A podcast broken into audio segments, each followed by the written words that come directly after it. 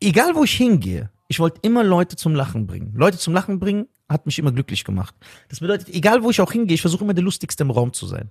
Nicht aus Ego-Gründen, weil ich sage, ey, ich will cooler sein als alle anderen, weil ich, weil mich das selber entertaint. Wenn ich sehe, Ja, alle ja. lachen, dann lache ich auch. Dann finde ich das geil. Das heißt, ich war eigentlich immer ein Komiker. Inside Comedy. Simon Stäblein. So, ihr Lieben, herzlich willkommen zu einer neuen Folge Inside Comedy. Heute mit meinem absoluten Special Guest. He's funny as f. Hier ist für euch äh, Nisa. Hallo. Guten Tag, meine Damen und Herren.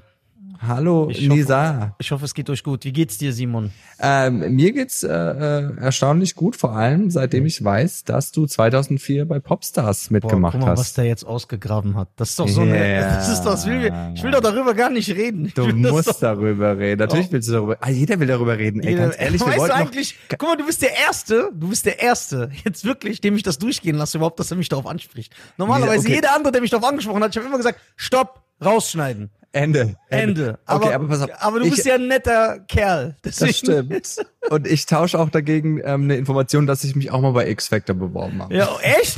Ja. Ja, das sind diese Jugendsünden, ne? Ja, oh, wie ich da noch aussah, oh Gott. Also ich sah aus wie jetzt. Ja, Das war nämlich ich aber nicht. zwei Wochen. Deswegen hast du kein Problem damit, das zu erzählen. aber ich schon. Ich habe mal ein Video geschickt an X-Factor, da habe ich Broken Strings gesungen. Von Ähm. äh, diesem Briten, ne? Genau. James Morrison Genau, ja. mit Nelly Furtado. Portado. Genau. Ja, wow, das das äh, hab ich habe ich, ja, da habe ich mal was hingeschickt, aber Okay, okay. ja. Egal, jetzt sind wir in der. Comedy gelandet, aber das ist ja bei vielen so. Es, aber muss- du warst da, du warst ja da, du warst, du hast performt, du warst bei, warst du vor Deadlift die Soest? Ich bin sogar bis zu den letzten Jungs gekommen. Also äh, Workshop, äh, ganz, ganz weit. Ganz, ganz weit. Also die letzten fünf Jungs, glaube ich, war ich. Wenn ich mich, ich kann mich selber nicht mehr genau erinnern, aber wirklich in der vorletzten Runde oder so bin ich rausgeflogen. In der, in der vorletzten oder vorvorletzten Runde bin ich erst gekickt worden. Und wie hieß die Band nochmal? Die, Äh, die das war gegründet wurde? Lupagadi. Oh. Ja, äh, das war, äh, die, das war so Gothic, Rock Gothic. Und die Metal, z- zwei Frauen, ja. zwei Jungs und die zwei Jungs, die da reingekommen sind, sind auch die einzigen zwei Jungs, die da reingepasst haben. Alle anderen hätten gar nicht da reingepasst. Also ich- Aber das Konzept haben die kleinen Schlawiner natürlich verheimlicht, damit die äh, ganz viel Kandidaten generieren und natürlich äh, äh, verschiedene Charaktere und wir wissen ja jetzt ein bisschen, wie das Fernsehen läuft. Ja. Und dann, obwohl ja von Anfang an klar war, schon am ersten Tag, ja, okay, dieser Nizar, der passt da gar nicht rein. So, warum lasst ihr mich weiter bis zur vorletzten Runde? Und Ja, spielt in meinen Träumen und zerbröselt sie. War das so? Haben sie, hat Deadlift die Soest einfach alles gecrashed, wovon ja, du je alles geträumt gecrashed hast? damals. Das, äh, das nehme ich ihm noch teilweise übel, aber ja, ich bin jetzt ein, also ich war damals alt, jetzt bin ich. Und jetzt, ach, ist so geil, das ist das Showbusiness.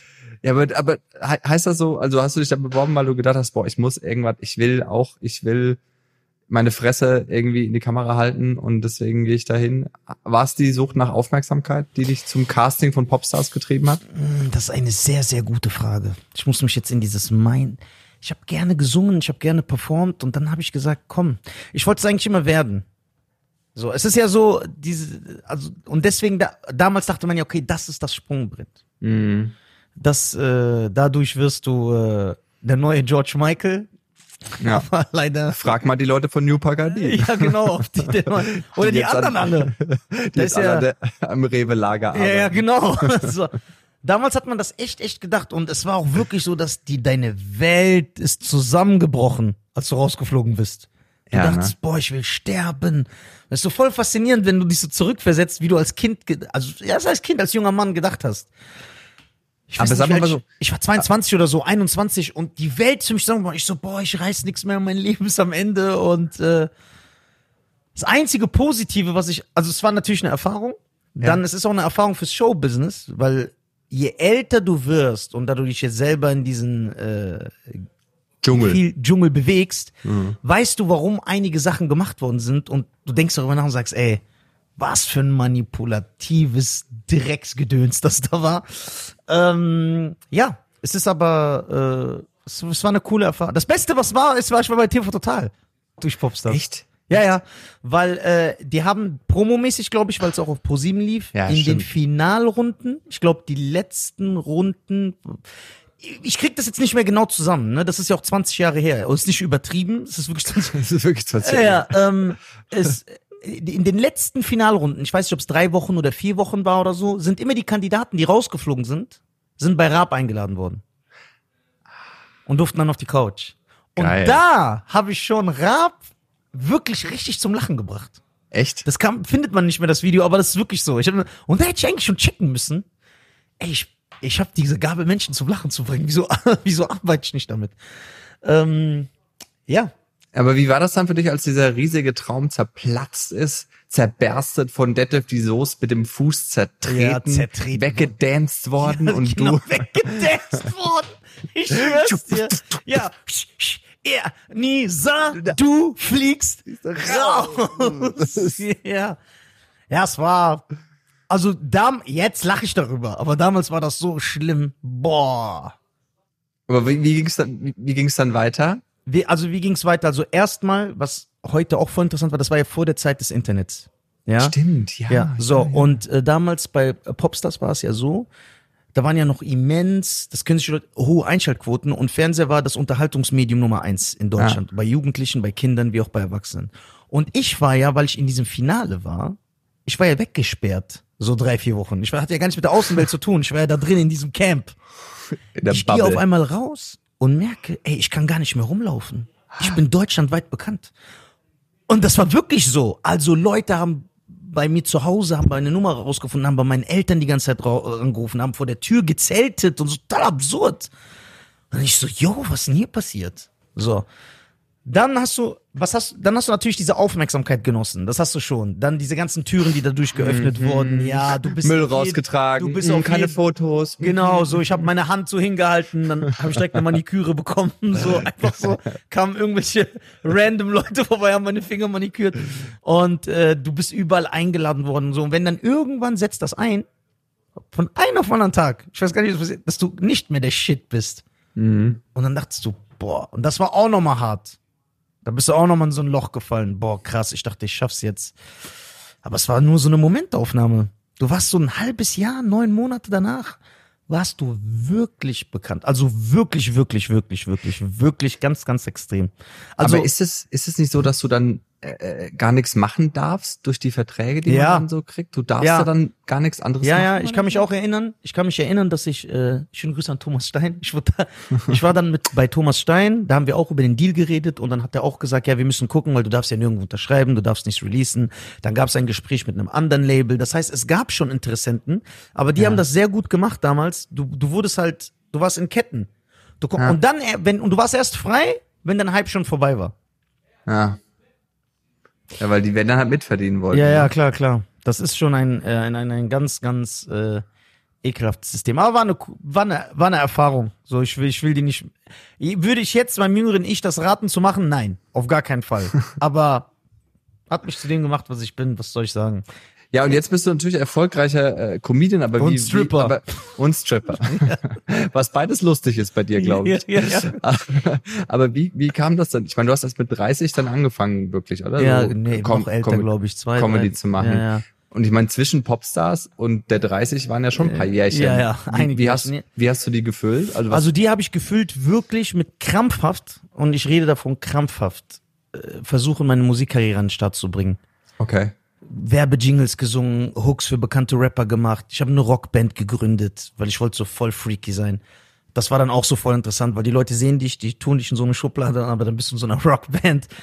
Dann habe ich, äh, ja, dann habe ich ganz, aber ich weiß, dass schon als Kind, also wirklich als Kind, haben die Eltern von Freunden zu mir oder zu meinen Eltern damals gesagt, ey, der muss Comedy machen, der ist wie Otto, der ist voll der Lustige.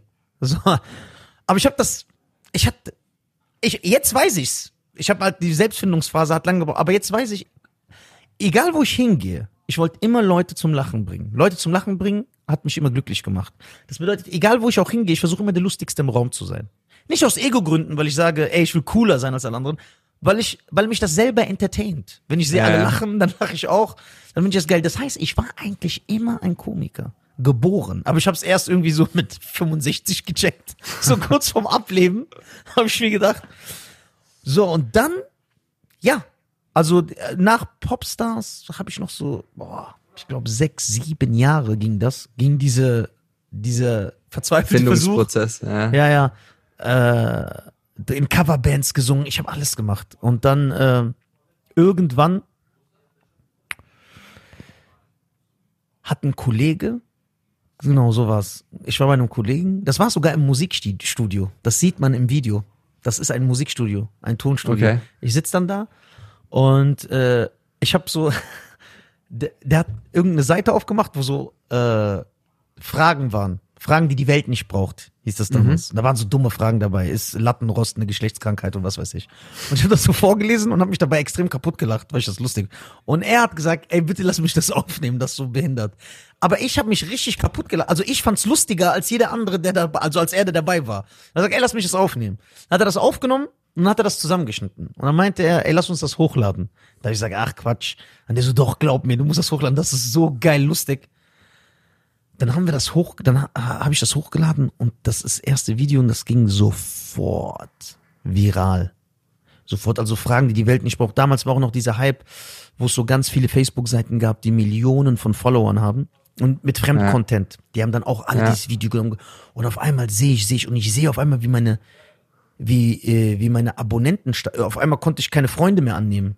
Dann musste ich die Seite umwandeln in so eine äh, Like-Seite und dann ich Ja, hab ja. auf einmal 30.000 Likes. Irgendwie so in zwei Tagen. Ich so, oh, was geht denn hier? Ne? Und da war aber schon, dass ich so darüber nachgedacht habe, Comedy zu machen. Also das war schon da. Ich habe Okay. das Video nicht bewusst gemacht und habe gesagt, ey, das ist mein Start in die Welt. Aber da habe ich schon gedacht, ey, das will ich machen. Dann habe ich hochgeladen, dann kam halt diese Aufmerksamkeit und das ging voll ab. Und da auch wieder, auf einmal gehe ich auf die Straße und werde angesprochen. Ey, du bist so der, der dieses Video gemacht hat, wo du dich so kaputt lachst. Und ich so, krass. So, dann hatte ich, aber dann habe ich gesagt, ja, ich will äh, Stand-up-Comedy machen. Weil ich war mit einem Freund bei, ähm, äh, ich weiß noch ganz genau, ich war mit einem Freund im Kölner E-Werk bei Enisa Armani auf einer Show. Das Okay. war ihre erste Solo sogar. Das weiß ich noch, weil das hat sie da auch gesagt. Das ist mein erstes Solo. Und da war ich mit Farid dem Magier. Ja, genau. Der hat mich da hängen, weil er war mit ihr cool und er hat mich mitgenommen einfach. Der sagt, komm, Okay. guck dir das an, du willst doch eh Comedy machen. Da kannst du dir mal angucken, wie das so ist.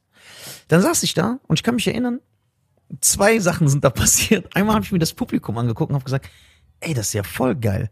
Weil bei ihr saßen Leute, die aussahen wie du, Leute, die aussahen wie ich, Leute, die 60 waren, Leute, die 20 waren. Das war eine coole Mischung. Da habe ich gesagt, ey, das ist cool. Und dann habe ich mir sie so angeguckt, jetzt kommt's. Ich gucke mir sie so an und denk mir, das kann ich auch. Das Alter. kann ich auch. Das ist so nix. So, ne? Und dann der Farid, ja Mann, du bist voll der lustige Typ und so. Dann sag ich, ich schwöre, das ist nix. Das mache ich so. Mit links mache ich das. Jetzt pass auf. Dann, was passiert?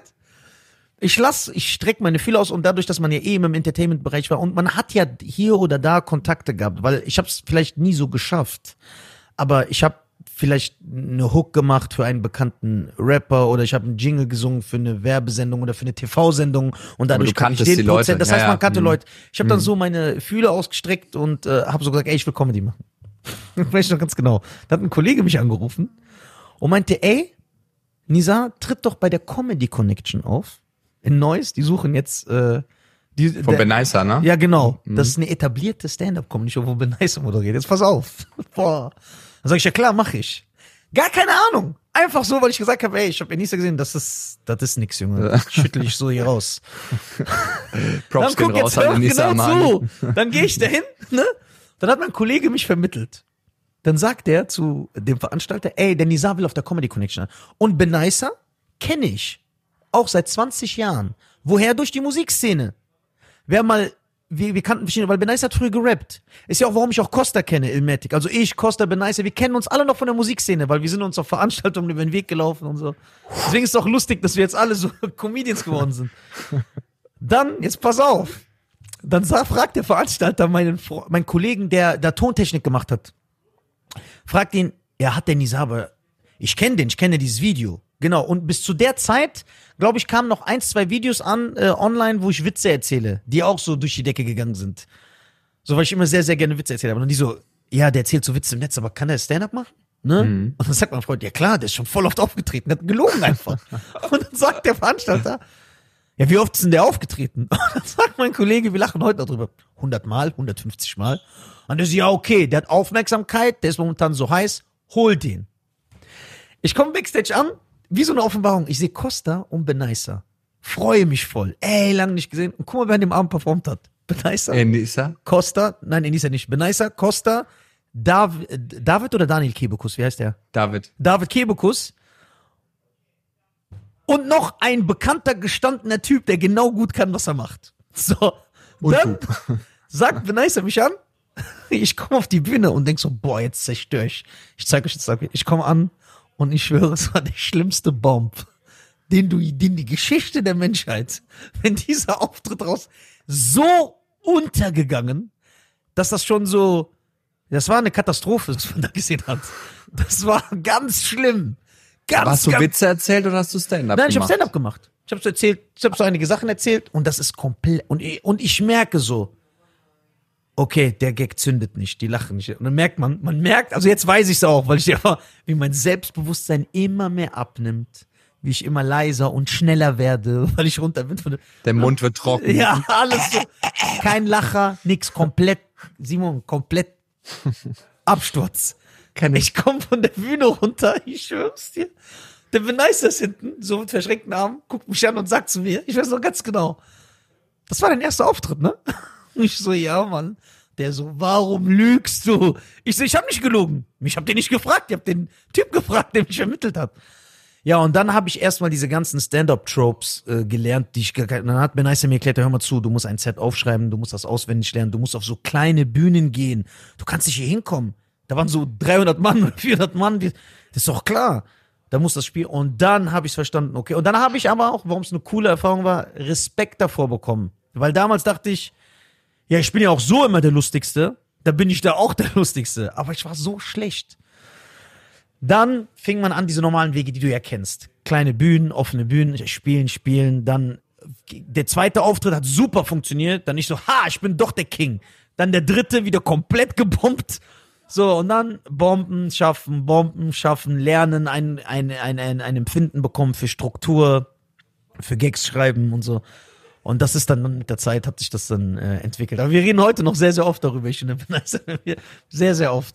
Das Aber be be bekannt bist du für, für ja, viel für dieses Witze erzählen, für dich selber kaputt lachen und so. Ja. Heißt das, dass das Witze erzählen auf der Bühne so nie stattgefunden hat?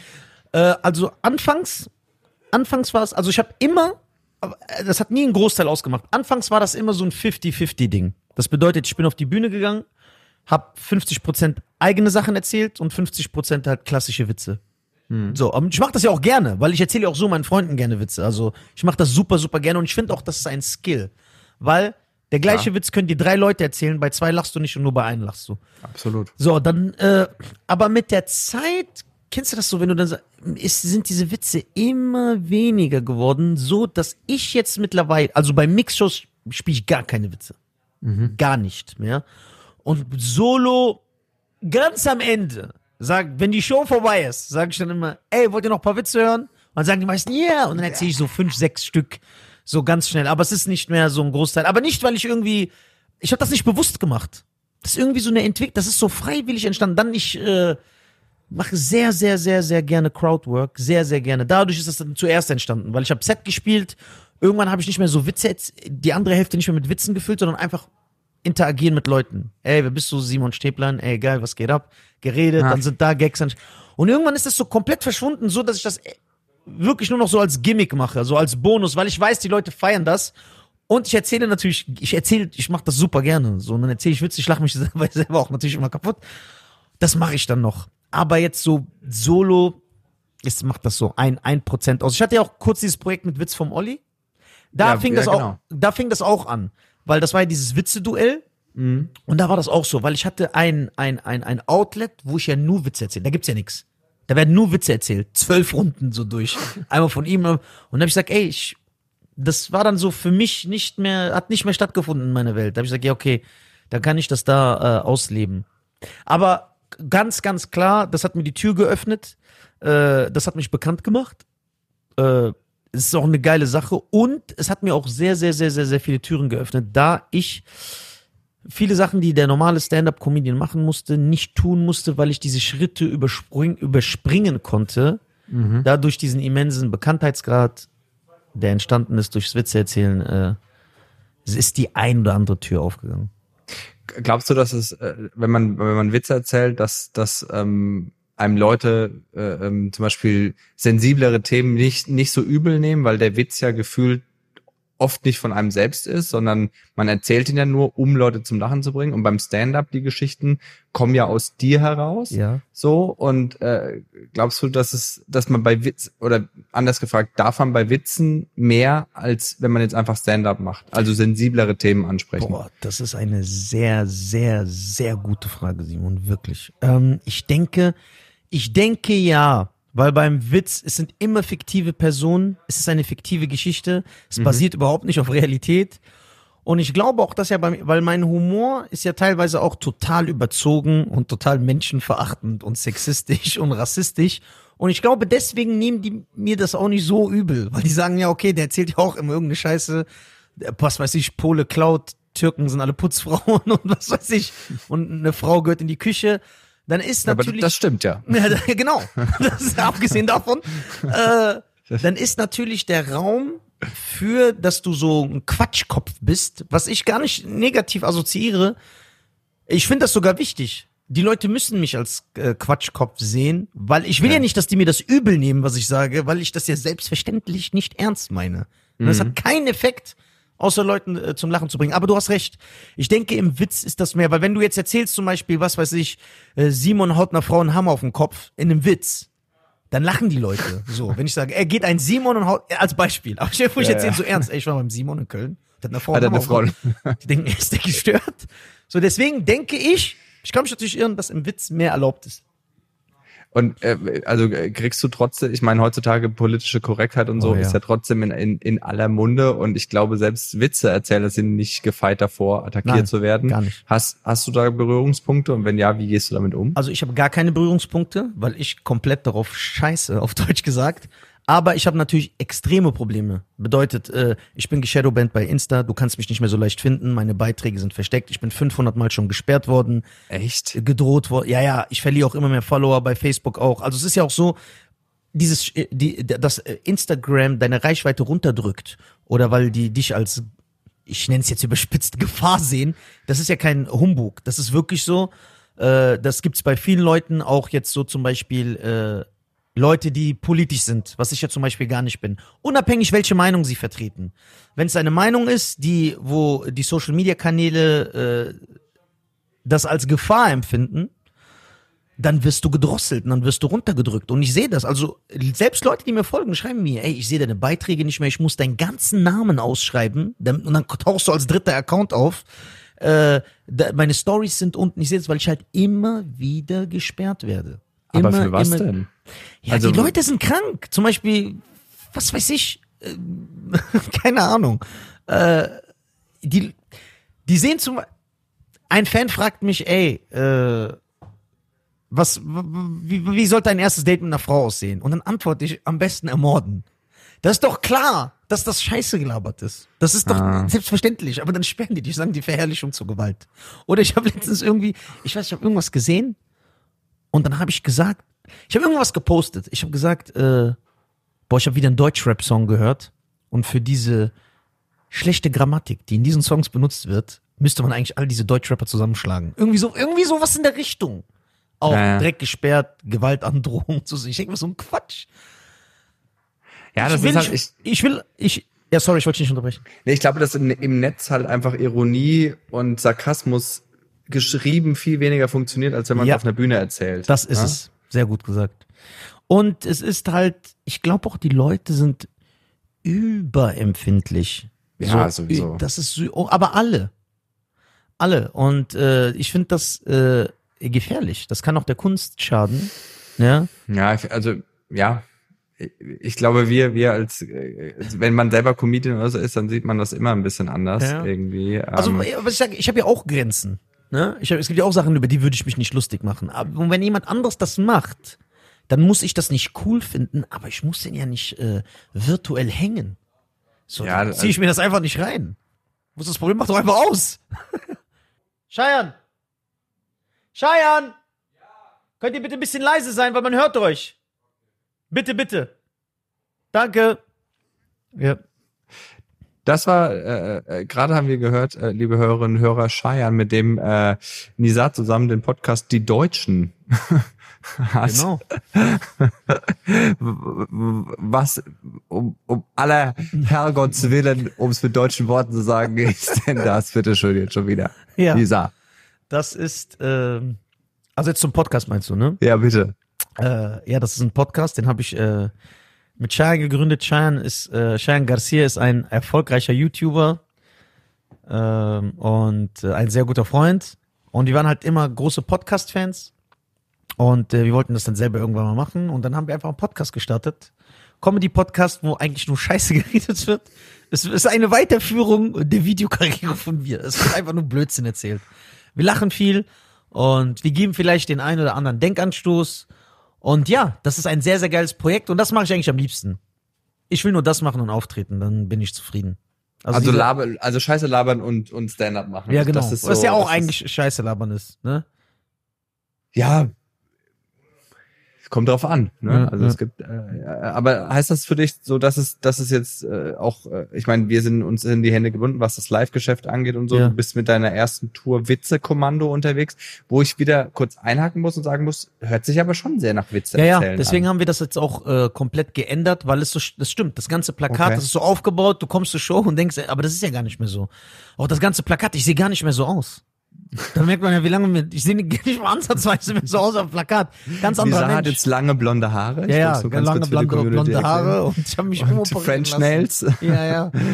Und äh, ja, der Podcast ist ein ist auch ein erfolgreiches Ding. Es läuft immer mehr, die Fanbase wächst und äh, ja. Aber wie heißt das Programm jetzt? Also wenn du sagst, Witze-Kommando ist, oder, Das, ist, oder, das sind ja noch Überbleibsel von vor zwei Jahren Corona. ja. Diese Shows, die spiele ich ja noch zu Ende. Äh, Die neue Tour wird, wenn alles gut geht, wir wissen es ja nicht. Die ändern ja alle sechs Minuten die Regeln.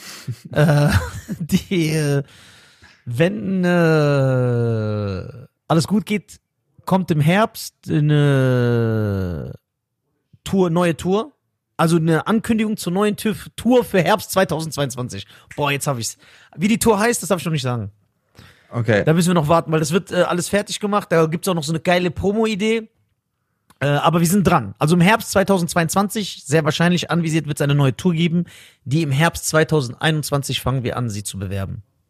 Herr Stieglein. Und ich, du, du warst ja jetzt äh, bei uns äh, bei der letzten Nightwatch Show äh, und da ging es ja unter anderem um deinen Papa, Ja. der äh, nicht so ganz versteht, was du da, was du da machst und aber dir doch manchmal reinreden will, was du Ja. so zu erzählen hast. Ja. Ist das denn wirklich so oder ist das ist das quasi für die Bühne geschrieben? Nein, nein, nein. Also das, das ist wirklich so, der kommt halt, der hat halt diese, mein Vater kommt halt, äh, hat halt, äh, kommt aus dieser Zeit, ich weiß das aber noch, der arbeitet halt so, hat so 14 Stunden am Tag gearbeitet, hat ein Haus für seine Eltern gebaut in Tunesien, hat hier eine Wohnung gekauft für seine 100 Kinder, die er gezeugt hat, ne, und äh, Arbeit, Arbeit, Arbeit, äh, Familie aufbauen, ne, äh, deine Familie finanzieren, so, und dann, wenn er sieht, dass ich manchmal so fünf Tage zu Hause bin und dann gehe ich so einen Tag raus und trete auf und komme wieder nach Hause, dann, also für ihn ist das keine Arbeit.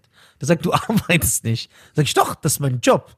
Ich bin so eingetragen und ich zahle Steuern, ne? Und er sieht ja nicht das Ganze drumherum. Der denkt, Ja, wir ja. machen nix, fahren so auf zehn Minuten, treten auf, fahren nach Hause. Das ist ja gar nicht so, das ist ja voll, das ist ja voll der Stress. So, mental ist das schon, äh, Ja, so, vor allem auch die kennt das. Vorbereitung. Ja, die ne? Vorbereitung. Spitze des Eisbergs. Ja, oder die. Vorbereitung, die du machst, tagelang, stundenlang, und dann trittst du auf sie und ist einfach beschissen. Und Ja. du merkst, ey, das ist voll schlecht, was ich gemacht habe. Ja. Das, dann nach Hause fahren wie so ein nie wieder. geprügelter Hund. Das, das, das, das kennt er nicht. Nee, nee, es ist halt äh, Stand-up-Comedy, das ist für den nicht greifbar. Der weiß, das kann er nicht nachvollziehen. Obwohl er war äh, auf einem Auftritt von mir in Bonn. Echt? Ja, ja, der ist gekommen mit meinen Geschwistern und da habe ich auch, ich weiß noch, ich habe die ga- ganze Zeit über, habe ich meine Geschwister versucht zu überreden. Ich so, ey, bitte, Papa darf nicht kommen, ne? Und die so, ja, warum? Der ist voll stolz auf dich, der ist voll verletzt, wenn er nicht kommen darf, ne? Dann sage ich, ja, aber ich rede voll viel über den. Das geht nicht. Und die so, nein, nein, alles ist cool. Und ich habe ja noch diese Grundangst. Ich komme ja noch aus einer Zeit, wo du Angst vor deinem Vater hattest. Und ich so, nein, der wird uns, aber der war voll stolz und der hat's gefallen. Der hat sogar gelacht über diese Geschichte, weil er, glaube ich, im Kern gecheckt hat, ja, okay, ich bin, ich bin wirklich so. Und dann bei meinem Sohn ist ja viel Material von meinem Vater. Ich glaube, 40 Minuten Ja, ja. oder so habe ich über meinen Vater. Krass. Ähm, bietet viel Stoff. Aber lebst du wirklich noch zu Hause? Nein. Das tue ich Nein, nicht. das- Das, ist, okay, ja, genau. das- Das, ist ja, das kennst du das so mal, also, das, Ja, ja, äh, man das, muss ein äh, bisschen Aber krass, man ne? merkt, dass du auch, äh, wenn man mit einem anderen Comedian redet, dass man so ein Gefühl dafür hat, okay, das ist wahrscheinlich erfunden. So, und Das du wär dann genau krass. rauspackt. Das fix. wär Nein, nein, ich mehr zu Hause. Ist aber halt ein cooler Gag. Aber also das ist, ist denn das so, äh, ist er auch einer deiner Vorbilder? Dein Vater? Oder, Ja, ja. Oder, oder, Ja, weil ich merke halt auch immer, ich habe mein Humor habe ich komplett von meinem Vater. Also komplett. Das mehr, am meisten bestätigen mir das Freunde. Zum Beispiel auch Cheyenne, wenn er meinen Vater kennengelernt hat, sagt, boah, diese Art von dieser, äh, mit diesem Schelm, mit diesem, äh, das ist voll von deinem Vater. Freche, Oder auch, ja, genau, oder auch dieses äh, rassistische, was mir immer vor. Es ist rassistisch, aber es ist nicht böse gemeint. Ist, weil ich mit meinem Vater aufgewachsen bin. Weil zum Beispiel mein Vater hat mich immer mitgenommen und ich weiß es ganz genau. Mein Vater hatte äh, drei gute Freunde. So, einer war ein Pole, der Mariusz, und dann war einer ein, ein Deutscher, Hajo, Abkürzung für Hans Josef, und so ein Schwarzer namens Joe. Die waren zusammen. Ey, oh mein Gott, wenn man aufnehmen würde, wie die miteinander geredet haben. Die würden angezeigt werden alle. Wegen Volksverhetzung. Aber die haben sich nicht gehasst. Die sind Brüder, die Pärchen, wir, die, wir haben zusammen Urlaub gemacht. Jeder hat bei dem anderen gegessen, die haben sich geliebt, aber die haben einfach so geredet. Das war so ganz normal. Die haben einfach so, mit, die haben einfach so miteinander geredet, so voll den, nur Rassismus. Der, immer wenn es irgendwie um po Diebstahl geht, mein Vater den, po den Polen dumm angemacht. Der Pol hat meinem Vater gesagt, ey, ihr seid alle inzestiös oder ihr verkehrt mit Kamelen und Ziegen und so. Die haben nur so miteinander geredet. Nur so. Und das war wirklich lustig, aber das prägt dich so als Kind. Weil du guckst und, weil es lustig war. Ja, aber ich glaube, es ist immer eine Frage, weil ich glaube, egal über was man redet oder egal welchen Witz man macht, wenn es von einem, von einem Platz der Liebe kommt, dann ist es, Perfekt. dann ist es nicht so schlimm, dann ist es nicht schlimm, dann ist Ja. es, na, aber, aber Ja. bei vielen ist, ist es halt eben nicht, kommt es halt nicht, Ja, genau, man, genau, man muss, genau, man muss es spüren. So, ich, äh, ich, also ich, wenn jemand sich über mich lustig macht oder so, ich lache selber immer, wenn die Gags geil sind. Aber ich merke ja, dass die Leute das nicht böse machen. Zum Beispiel, ich kann mich erinnern, äh, ich habe beim Comedy-Preis, habe ich, äh, äh, nicht letztes Jahr, das Jahr davor, ja. da war ich und habe ich das erste Mal so ganz viele Leute kennengelernt. Ganz viele Comedians. Und ich weiß noch, ich habe Thorsten Sträter und äh, Abdel Karim, ich habe mit beiden kurz geredet und die haben sich richtig krass über mich lustig gemacht. Und ich habe mich kaputt gelacht. Weil, weil das nicht böse gemeint war. Ich, ich kann mich erinnern, ich habe Abdel Karim kennengelernt, dann habe ich lange mit ihm geredet. Und ich habe ihn dann voll gelabert. Ne, weil wir ungefähr gleich alt sind und äh, äh, dann äh, der ethnische Background ist gleich, beide Nordafrikaner und so. Und dann hat man ja so, Ber- da hat man so Berührungspunkte. Dann habe ich ihn halt voll gelabert. Boah, geil, du bist aus der Jean-Claude Van Damme Generation. Ich habe es gar nicht gemerkt, ich habe ihn dann so 30 Minuten voll gelabert. Er hat so Rambo damals geguckt und Ghostbusters. und irgendwann guckt er mich ganz, irgendwann guckt er mich ganz trocken an, legt seine Hand auf meine Schulter und sagt, so, ich gehe jetzt und unterhalte mich mit Comedians, die erfolgreich sind. Schönen Tag. Geht da so. Ich habe mich null angegriffen gefühlt, ich habe mich übertrieben Nein, gedacht. das ist witzig. Ja, ja, also, und Thorsten Sträter hat mich zerstört. Der hat mich so fünf Minuten geroastet. Und ich habe mehr gelacht als alle drumherum. Obwohl ich der Typ bin, über den sich lustig gemacht wurde. Ich habe mich kaputt gelacht, weil es geil war. Das war also ganz ehrlich, wenn, wenn wenn in meinem Umfeld umso, umso her böser und zynischer ich mit dir rede, desto mehr mag ich dich normalerweise. Ja. Also wenn ich jemanden permanent irgendwie beleidige und so, dann ist das eigentlich für, von mir zum Beispiel ein Zeichen der, der Zuneigung. ja der Anerkennung. Ja klar, weil jemand, mit dem du nichts zu tun hast oder gar keine Bindung, über den machst du dich ja nicht lustig. Da kommt eher so die gespielte Höflichkeit Ja, genau, und genau. das Oder gespielte Ignoranz. Interesse. Ja, oder so Gleichgültigkeit. Genau. Aber sobald ich jemanden Ja. beleidige, mag ich Ja. den meistens. Meistens. Ja, meistens. Die Sache ist jetzt, wo führt das hin? Das müssen wir uns ja fragen. Wenn wir immer mehr beschnitten werden. Ich habe auch so, also das ist jetzt auch paar Jahre her, zwei, drei Jahre, ich weiß nicht, habe ich irgendwo ein Interview von Harald Schmidt gesehen. Und da meinte er auch, dass er heute nach zwei Tagen aus jedem Programm fliegen würde. Mit den Gags, die er gemacht hat. Und ich habe Harald Schmidt Show gerne geguckt. Der war halt sehr sexistisch. Und die Witze waren halt so platt 80s. Frau Küche, Frau ist ein Drache, Frau nervt. Aber das ist doch so offensichtlich überzogen. Der Mann ist doch selber verheiratet. Denkst du nicht, dass der rumläuft und Frauen anrotzt? Das ist einfach so dummes, dumm, dummes Gebabbel. So. Kannst du lustig finden, kannst du nicht lustig finden. So, aber ich glaube, wenn, wenn man immer mehr, natürlich gibt es Sachen, die du nicht sagen solltest. Hm. Sagen kannst du ja theoretisch alles. Das ist ja klar. Ne? Hast du eine Grenze? Gibt's für dich was, wo du rüber, wo, wo selbst du keine Witze drüber machen würdest? Ja, also ich zum Beispiel, ich, ich, ich habe ja so selber auf, zum Beispiel benutze keine Fäkalsprache, gar nicht. Ne, aber nicht, weil ich, äh, ich rede ja auch privat nicht so. Ich bin kein Typ, der flucht oder viele Schimpfworte benutzt.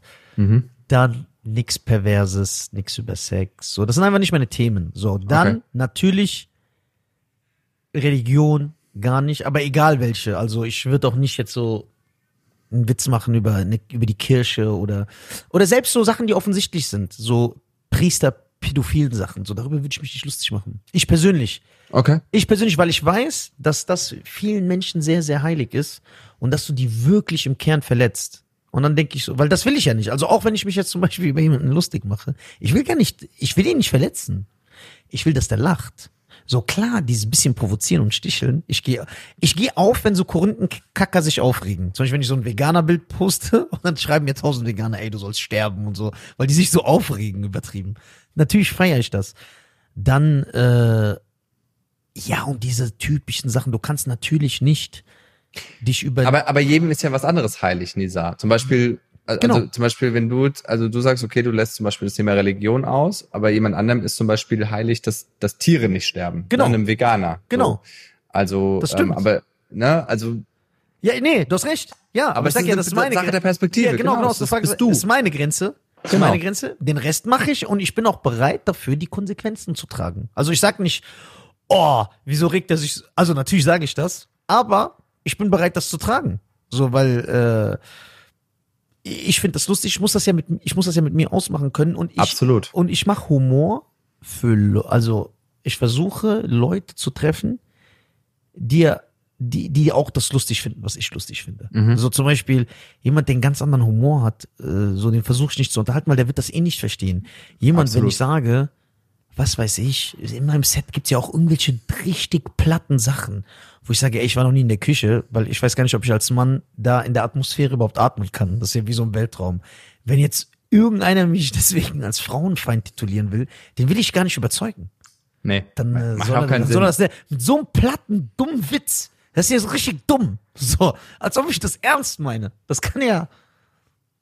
Aber also was, was erwartet einen dann in deinem Programm? Du sagst, Witze sind weniger, das Programm Ja, das verändert kann. sich. Nach Corona kommst du quasi auch mit neuen Themen um Ja. die Ecke. Viel dreht sich um, dein, um, um deine Familie, um deinen Dad. Was, was, was sind noch so Themen, Also- die den Zuschauer erwarten oder die Zuschauerinnen Ja, also erwarten? werden? Vater gibt's immer gute Geschichten und Sachen. Dann Sachen aus meinem Leben. So nerdige Sachen, äh, Ängste, die ich bespreche. Aber alles halt so auf total überzogen. Und natürlich, das muss ich leider sagen, Rassismus in seiner reinsten Form. So, weil, wenn man wirklich nicht rassistisch ist und alle gleich behandelt, ne, dann lacht man darüber, weil nichts ist. Äh, und äh, diese verschiedenen Kulturen dieser, die wir haben, das birgt so geil, man kann so geile, Spannung. Also ich- Spannung, die man durch Humor ja, ja, ja, auflöst. ne? da gibt's so geile Sachen, über die Ich du reden kannst. ich weiß nicht, ich glaube ehrlich gesagt, dass das jetzt so eine so eine krasse Welle war der der Überempfindlichkeit, aber ich Genau. habe das Gefühl, ich habe das Gefühl, dass viele Comedians, mit denen ich so rede oder auch in meinem eigenen Prozess, wieder so ein bisschen zurückfinden zu komm schon Leute. Also ein bisschen was müssen wir schon erzählen dürfen, weil sonst brauchen wir uns nicht mehr hinstellen. Ja, ja. Also Genau, Ich hab das- danke, ich hab das- gut gesagt. ich habe das Gefühl, dass es wieder ein bisschen, bisschen, bisschen abebbt, weil, weil, weil der, der Sturm der Empörung ist ja so, so alltäglich geworden, Ja. dass es auch wieder keinen interessiert. Also weißt du, was ich meine? Ja, und wir müssen, ähm, wir als, äh, wir müssen selber ein Vorbild sein, indem wir dann auch nicht hochgehen, wenn Sachen uns betreffen, solange sie im Rahmen sind. Bedeutet, wenn äh, jetzt jemand sagt, äh, ernst sich hinstellt und sagt, ey, lasst uns alle Menschen verbrennen, die schwarze Haare haben. So, dann natürlich, dann kannst du empört sein. Aber wenn jetzt irgendeiner sagt, ey, was weiß ich, ja, weißt du, was ich meine? So, die Leute gehen immer so hoch bei so Sachen, wo ich sage, ey, wie kann das dein Leben beherrschen? Scheiß doch auf den, hat er das, das gesagt. Wie kann das sich so treffen? Mich treffen diese Sachen gar nicht. Also, also, also ich persönlich, ich gehöre selber auch einer Minderheit an, der Minderheit der Deutschen. so, mich, also, aber ich kann nicht für alle reden. Das verstehe ich. Ich bin nicht das Sprachrohr für alle. Ja, ja. Aber mich treffen diese Leu Sachen nicht. Wenn irgendeiner von der AfD sagt, ey, Leute, wir gehören, wie sagen nicht in Deutschland, als ob ich dann ins Internet gehe und so einen Mob äh, mobilisiere und sag, ey, wir müssen den angreifen, das geht nicht, wir werden mit Füßen getrieben. Junge, übertreib doch nicht. Irgendeiner hat irgendwas gesagt. Scheiß doch drauf. Ja, oftmals ist es ja erst die Reaktion, die irgendwas so groß macht. Ja. Na? Also normalerweise würde ja ein so ein, so ein Ding einfach so interessiert niemanden, aber durch das große Interesse teilweise werden dann Nachrichten verbreitet, die man eigentlich nicht haben will, Ja. weil so viele draufspringen. Ne? Vielleicht ist das auch der Grund, warum ich so einen Humor habe, wie äh, ich ihn habe, weil ich auch so ein Typ bin, der da gar keine Berührungsängste hat. Wenn jetzt jemand kommt und sich auch so mich so komplett roastet, hey, du bist klein, du bist behaart, du hast einen Affengebiss, du bist 1,50 Meter, du kommst umsonst ins Phantasialand rein, ja, wow. So, wenn es gut ist, dann lache ich sogar darüber. Ja. Da muss ich doch nicht so ein. Aber es ist meine Meinung. Ich spreche immer nur aus meiner Sicht. Ich kann niemals äh, äh, fürs Kollektiv sprechen. Nee, ich du, ich find's, ich finde ja auch Roasten super lustig, wenn es gut gemacht ist. Und Mhm. ich finde es so schade, dass, dass Deutschland halt einfach nicht diese Roast-Kultur hat wie in den USA. ja, genau. Und auch nicht so gut, äh, wenn die es nicht so gut, so gang und gäbe ist, so weißt du. Also Ja. wenn it- when it comes from a place of love, Ja, it's fine. sag ich so, auch, Das ist, glaube ich, so Ja. ein bisschen das das Ding. Aber äh, sagen wir mal so, du hättest jetzt irgendwie noch so die Möglichkeit, andere Projekte in deinem Leben zu verwirklichen. Du bist live unterwegs, du hast den Podcast, äh, du bist Social Media mäßig äh, sehr aktiv. Gibt's noch Aber irgendwas, was du boykottiert. Ich bin der. aber also aber so TikTok und so läuft doch ganz gut. ja? TikTok, ja, TikTok läuft so. Aber wie gesagt, Simon, ich bin, weißt du, wer ich bin? Ich bin Harrison Ford bei Auf der Flucht. Ich, ich jetzt? hier und da etwas, aber nicht mehr lange und die haben mich. So, dann ist vorbei. Aber kann man einen einfach so blockieren lassen? Oder, oder wer meldet denn dann sowas? Also Ja, ist das- also, ich, es ist ich, ja ich immer- wurde noch nie blockiert, aber ich mache auch nicht viel. Ja, ja, das ist halt immer so, irgendwelche Leute melden dich und dann guckt Instagram gar nicht mehr, weil die haben dann so gewisse Filter, aber es ist auch, wie du gesagt hast, die bei Insta oder so, die kennt mich ja gar nicht. Hm. So, das vergesse ich auch oft. Dieser, die, die wissen ja nicht, ja, der. Nisa, Ey, das, das ist der- ein Algorithmus. Das, Ja, ja. Der, der liest dein Wort Ja. und da, das hat jemand so wiederholten Male irgendwie ein Wort gemeldet Ja. und dann wirst du einfach geblockt. Das ist ja kein Mitarbeiter, der da sitzt Ja. und sagt, nö, den Nisa, den ja, aber, mag das, aber, ich ja, aber dieses, dieser Prozess, den sollte man verbessern. Das stört mich, weil es unfair ist. Und weißt du, was mich dann wundert? Aber das, aber da reden wir von, jeder hat seinen eigenen Kopf. Du kannst Mhm. mir, ich will dir meine, wir können Leuten nicht unsere moralischen Werte oder so aufzwingen.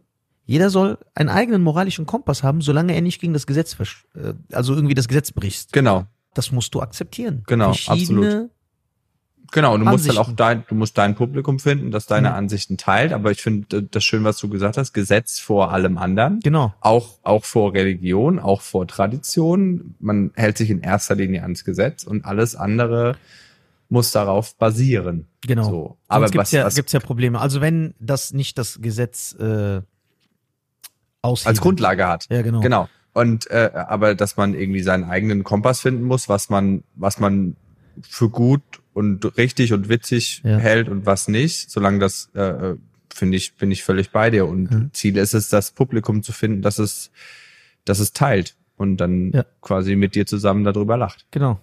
Ja, also das heißt, äh, äh, neue Tour erwartet uns, den Podcast. Ähm, die Deutschen kann man äh, Ja. von dir hören. Wie oft kommt der raus? Der kommt zweimal die Woche, dienstags und Oh, donnerstags. so oft? Ja, auf krass. allen Streaming-Diensten. Illustrierte Gäste waren da. Ja. Wir versuchen jetzt den einen oder anderen Diktator einzuladen, um uns abzuheben den anderen. Deswegen an Nordkorea. Komm Kim, vorbei, Junge, wenn du Kim, wenn du Lust hast, die ja, Deutschen Kim, komm vorbei. sind für dich da. Wir, wir sind für dich da. Wen, wen haben wir noch? Gibt nicht mehr so viele, ne? Ah, Alle, viele sind weg. alle, alle, alle Diktatoren von Put, Put, Putin, Putin. Ja, Putin. vielleicht Ja, Putin kann auch vorbeikommen. Orban. Orban. Ne? Also wir haben, es sind noch ein paar da. Ähm, aber sagen wir mal so, heute in fünf Jahren würde ich mich nochmal bei dir melden und sagen, ey Lisa, was geht ab? im besten Szenario, wo bist du und was machst du? Im was ist dein großes Ding, wo du sagst, Ja, in fünf Jahren will ich Szenario da sein? für mich persönlich wäre Mhm. zu Champions League der Comedians in Deutschland zu hören. Nicht vom Erfolg, sondern vom Können. Okay. Das wäre so ein Ziel, das ist ein Ziel für mich, dass die Leute sagen, ey, der ist einfach der lustigste. Das, daran arbeite ich. Ich bin noch lange nicht da, noch lange nicht. So, das wäre so ein Ziel. Das ist so ein, äh, dieser Kampfgeist. Wie so ein, ein Boxer, der Weltmeister werden will. Diesen, Ziel- äh, dass ich etabliert bin, richtig. Das wäre so ein Ziel. Und dass der Podcast natürlich äh, äh, abgeräumt hat, überall. Dass jeder uns hört. Wir sind so wie damals, als es nur einen Radiosender gab. So in den 30er Jahren. Volksempfänger. Ja, genau. Damit wir auch alle Leute manipulieren können. So alle denken, wissen nur das, was wir denen sagen. Oh Gott. Oh Gott. Okay, dann Chaos. bin ich, dann bin Chaos ich weg. vorprogrammiert. Dann bin ich weg. Gibt es denn so, so, so Vorbilder in der deutschen Comedy-Szene, wo du sagst, boah, den finde ich schon echt saulustig. Der hat was drauf, handwerklich oder Äh, so. müssen wir äh, jetzt Stand-up-Comedy-mäßig oder können wir generell? Äh, Du ist kannst egal. generell, generell. also so. der King in Deutschland für mich persönlich ist Otto Walkes. Ich Äh, finde, das ist der lustigste Mensch. Ich sterbe. Also ich finde, Otto Walkes ist King. Dann feiere ich übertrieben Raab. Dann feiere ich übertrieben Helge Schneider. Ah, okay. Mike Krüger finde ich auch sehr, sehr lustig. Wenn wir jetzt zu Stand-up-Comedians gehen, dann feiere ich übertrieben Markus Krebs. Weil ich den auch so authentisch finde. Der ist auch privat genauso lustig wie auf der Welt. Ist er. Er verstellt Das stimmt. nicht. Ich habe ihn auch schon mal kennengelernt. Ja, super geiler Typ. Sehr, leger. Ja, super geiler Typ. Dann Olaf Schubert. Ich Oh, sterbe. Beste. Ich auch. ich sterbe. Ich schwöre. Ich Ja, sterbe. Das ist so. Der ist so durch. echt gut. Das ist super. Olaf und dann ganz großer Fan. Ich weiß nicht, der killt mich einfach. Ist Johann König. Auch gut, ja. Johann König. Oh Mann, ey. Johann Also eher so die, eher so die, die, die etwas ältere Ja, genau. Riege, so ein bisschen Ja, ja. so, bisschen gesettelter, nicht Ja, ganz genau, so genau. wild und laut, sondern Nein, so. Nee, das kann, wenn das gut ist, feiere ich das auch. Ne, die, ich bin ja sehr, sehr, sehr, sehr äh, laut und wild, aber so, die, das sind so drei Stand-Up, wo ich sage, boah. Thorsten finde ich auch stark. Sehr stark. Thorsten ist mega gut. Thorsten- Ja, der war auch hier im Podcast so ein schönes Gespräch. Ja, so, der ist auch ein geiler Typ cooler an sich. Voll. Total. Super Typ. Absolut. Okay, das heißt, in fünf Jahren sollen alle deinen Podcast hören. Und Dieser- jeder, und äh, die Hallen sind voll. die Hallen sind 17 voll. Du Mann. bist 17 Mann, kleine Hallen. Es sind kleine Hallen. Es sind, Ah, äh, Passend zu meiner. Körpergröße. Das muss ja proportional, äh, ne? Und alle hören deinen po und alle sind infiltriert. Alle sind vom, infil- genau, ich bin von, der infiltriert, infiltriert. Du bist der Infiltrator, so heißt auch dein neues Programm. Aber das Wichtigste ist, der Infiltrator, das ist eigentlich gut. Äh, wichtig ist, gesund bleiben. und gesund bleiben. Ja, Mann. Gesund bleiben. Ich wünsche dir auf jeden Fall alles Gute. Danke, Simon. Ähm, vielen Dank für das Gespräch. Danke, und, dass ich hier sein ähm, durfte. Du weiterhin geile Sau. viel Erfolg. Mua. Mua. Ciao, Ciao. Lisa. Peace. Muchas gracias, wie der Franzose sagt. Danke, danke.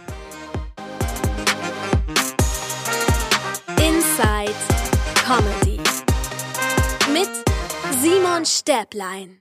So, das war eine weitere Folge Inside Comedy und natürlich ging es hauptsächlich um mein Gegenüber. Aber es gibt auch einen Podcast, da geht es um mich, aber nicht um mich allein, sondern um mich und um Jan C. Müller.